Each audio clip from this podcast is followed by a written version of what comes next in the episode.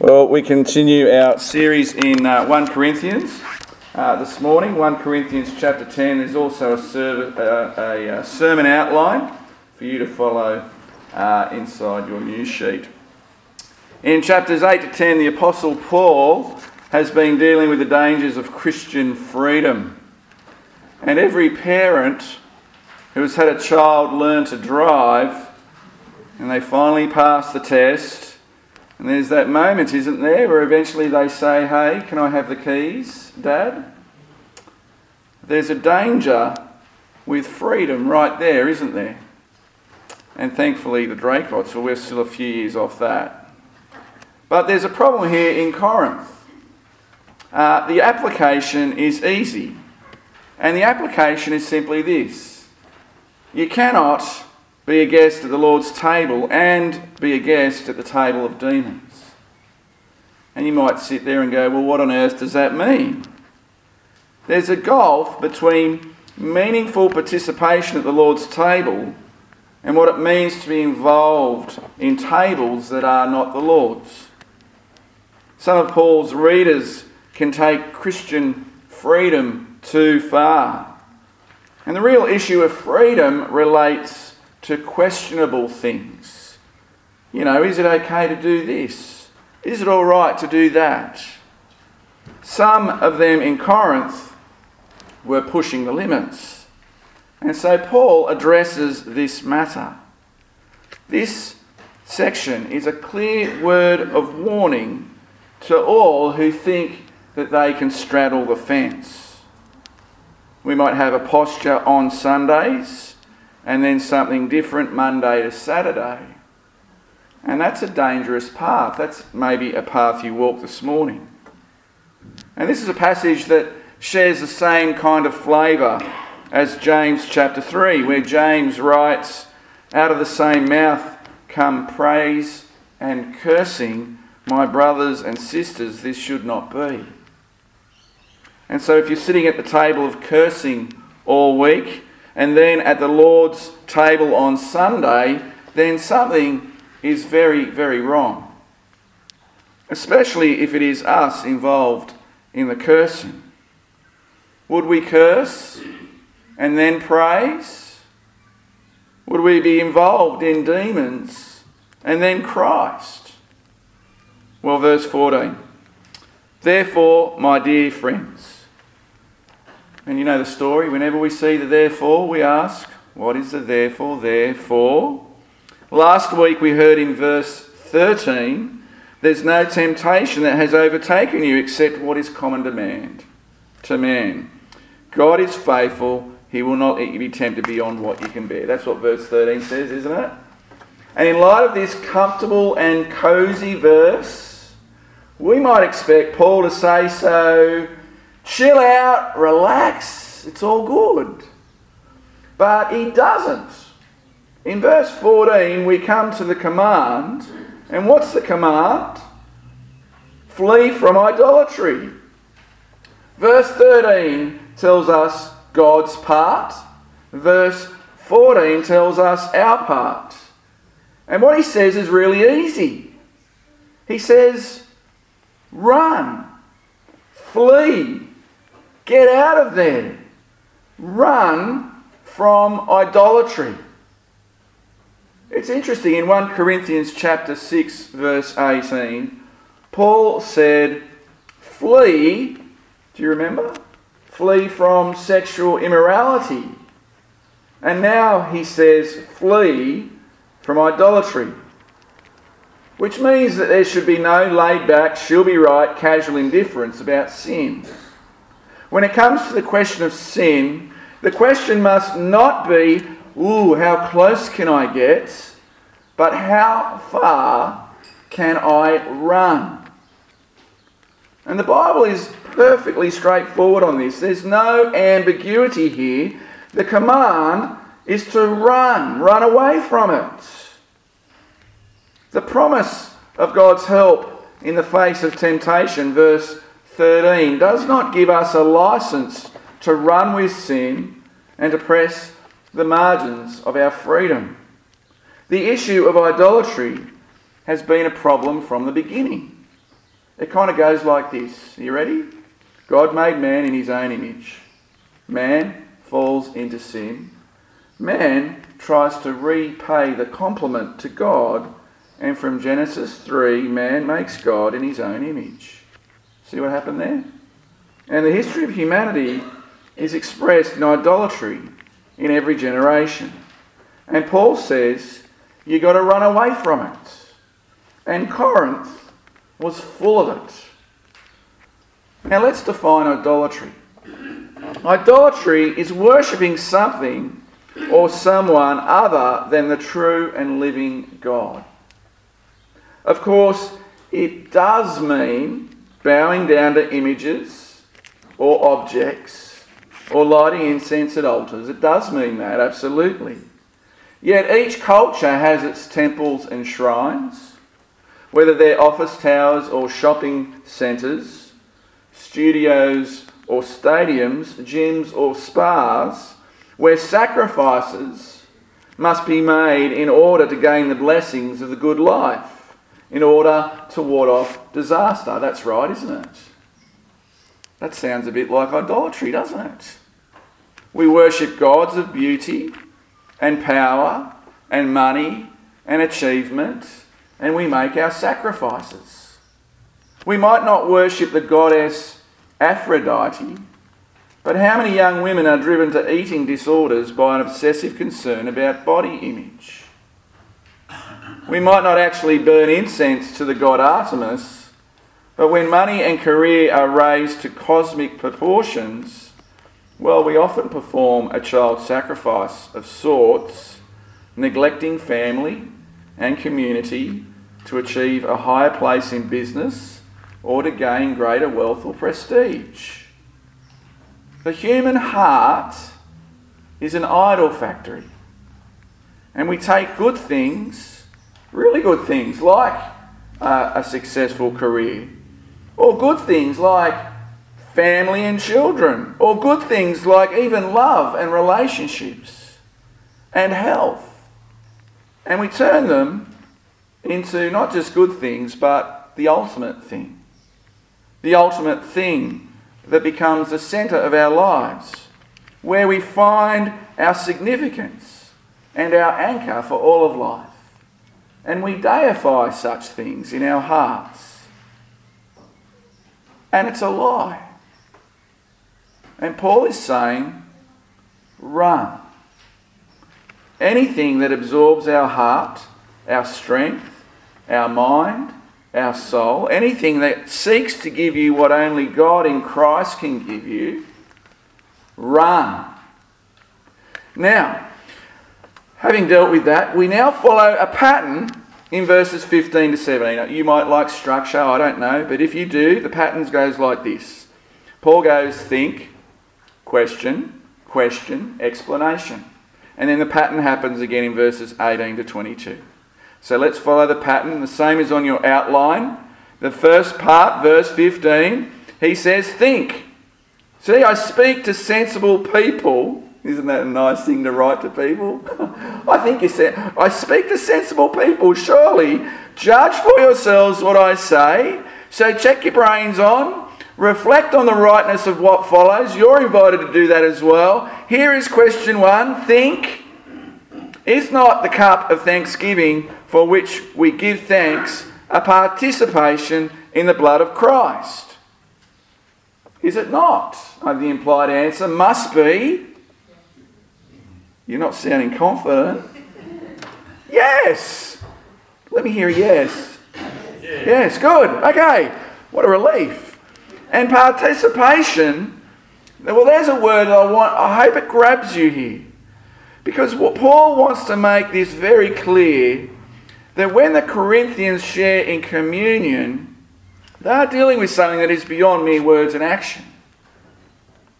And that is true of us this morning and most other mornings.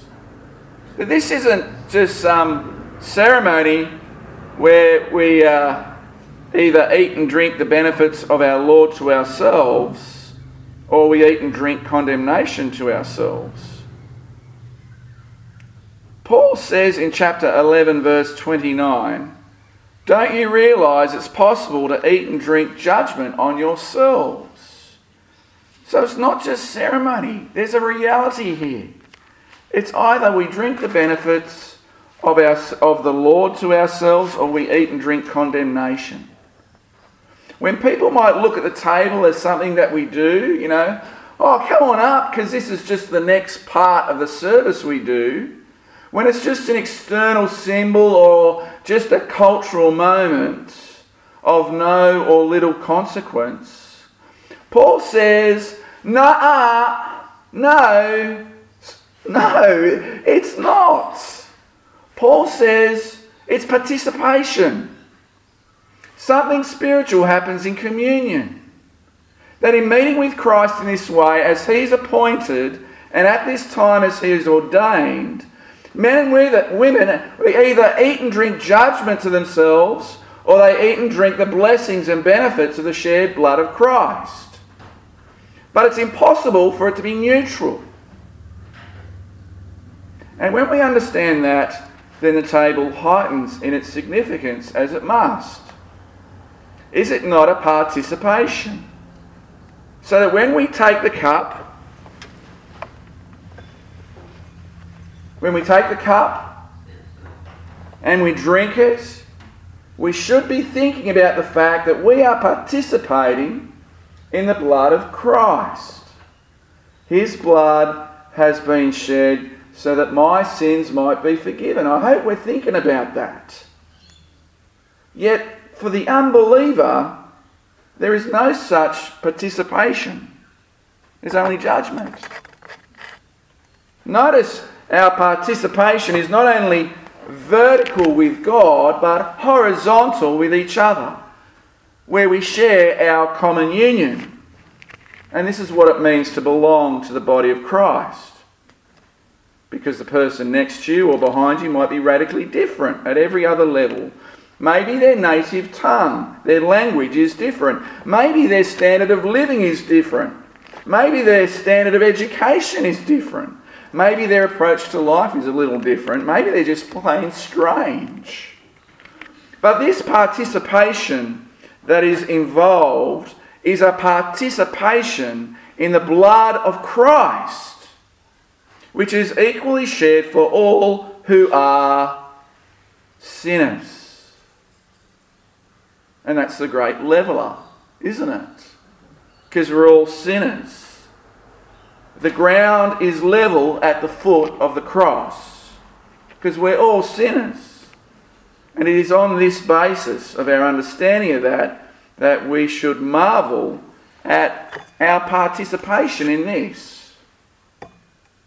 That's question number one. Question number two in verse 16. And is not the bread that we break our participation in the body of Christ?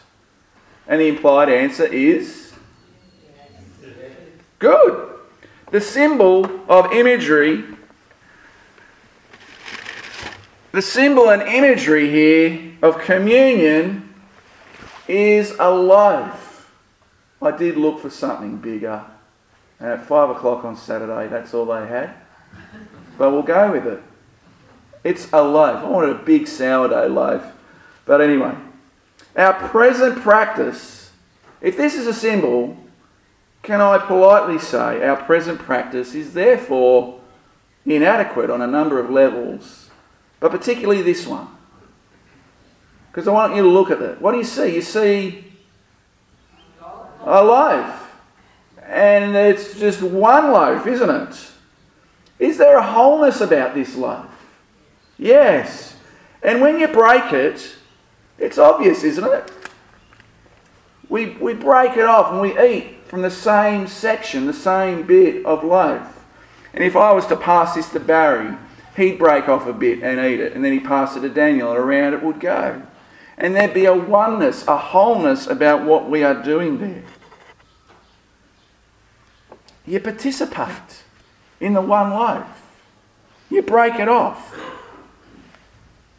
The body is expressed in a loaf. The first celebration Jesus uh, and the disciples shared, they, they passed the loaf around and they touched it and they enjoyed it And they understood. And that's the second question. Of course, it's impossible to eat this bread with reality unless we have first tasted the bread of life. And that's Jesus himself. Jesus says, I am the bread of life.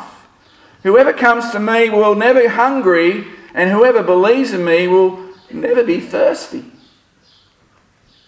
What does that mean? It means to come and acknowledge at first that I'm a sinner and that Jesus is my Saviour and that I want to be fed and nurtured by Christ truly and spiritually. And then we come to the table, and then we break the bread, and then there is significance for the believer because we participate in Christ, with Christ, as people who have been redeemed. And if you don't believe you've been redeemed, if you think, uh, if you don't think you needed to be bought back for, and saved by a Saviour, if you don't think you're a sinner that needs to be saved, then the Lord's table is not a place for you. Taking communion is not about what church you were baptized in, it's not a performance or a, an external ceremony without consequence. Sharing at the Lord's table is serious business.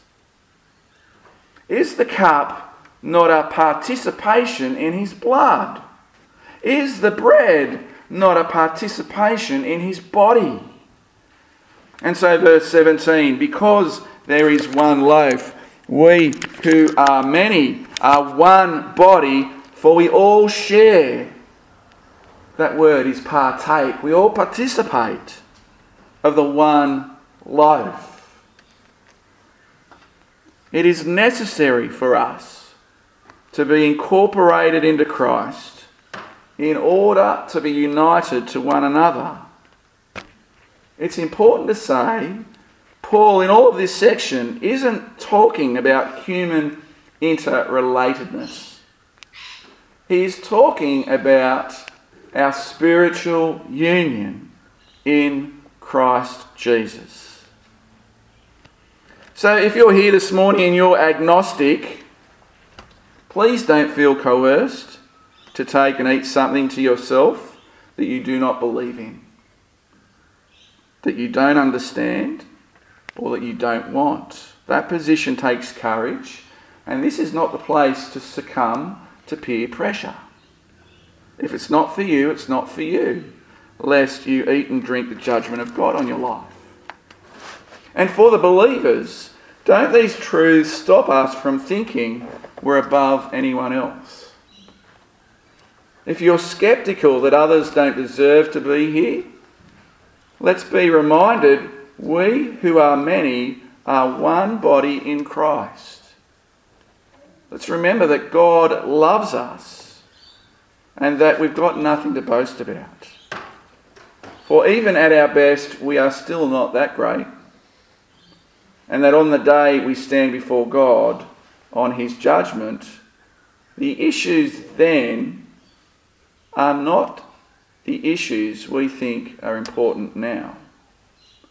The issues then will be the same as the issues of 1 Corinthians chapter 10. Either I participate by faith or I stand on the outside looking in. You can't have it both ways, though. We can't have it both ways if we're believers. Verse 18 Did the Old Testament Hebrews participate at the temple? Yes. Was that something they did? Yes. Do believers participate at the Lord's table? Yes, we do. And pagans at their altars? Well, they're not participating with idols because they're nothing, but they're participating with demons and so, verse 21, Paul says, You cannot drink the cup of the Lord and the cup of demons too. You cannot have a part in both the Lord's table and the table of demons. As a bunch of Westerners, we forget that we are spiritual people. And we forget, we're blind to the fact that there is a spiritual dimension to everything we do. every part of life. We just don't see it. Is Apollo something? Or Artemis? Or Zeus? Nah, nah, they're nothing. That's right. But behind all idolatry lurks a darkness, a wickedness, and an evil that longs to woo you away from Christ. Ephesians 6 reminds us that our battle is not flesh and blood, but against the spiritual forces of evil in the dark world.